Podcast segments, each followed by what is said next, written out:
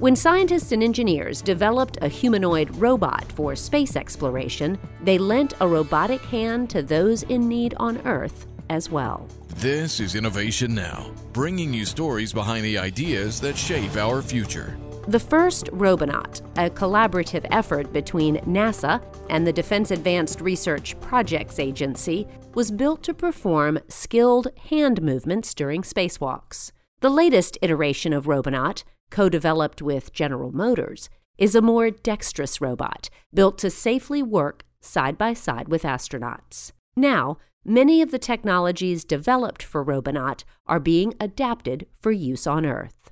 R two's robotic glove, created as a grasp assist device, not only gave astronauts what they needed in space, but was something factory workers could use on the ground. The RoboGlove also generated interest from the medical community. An adapted glove that could both open and close might help patients recovering from brain injury. NASA engineers have even explored ways to adapt the glove for people with partial hand amputations. And each innovative application proves that space station technologies are beneficial to human health.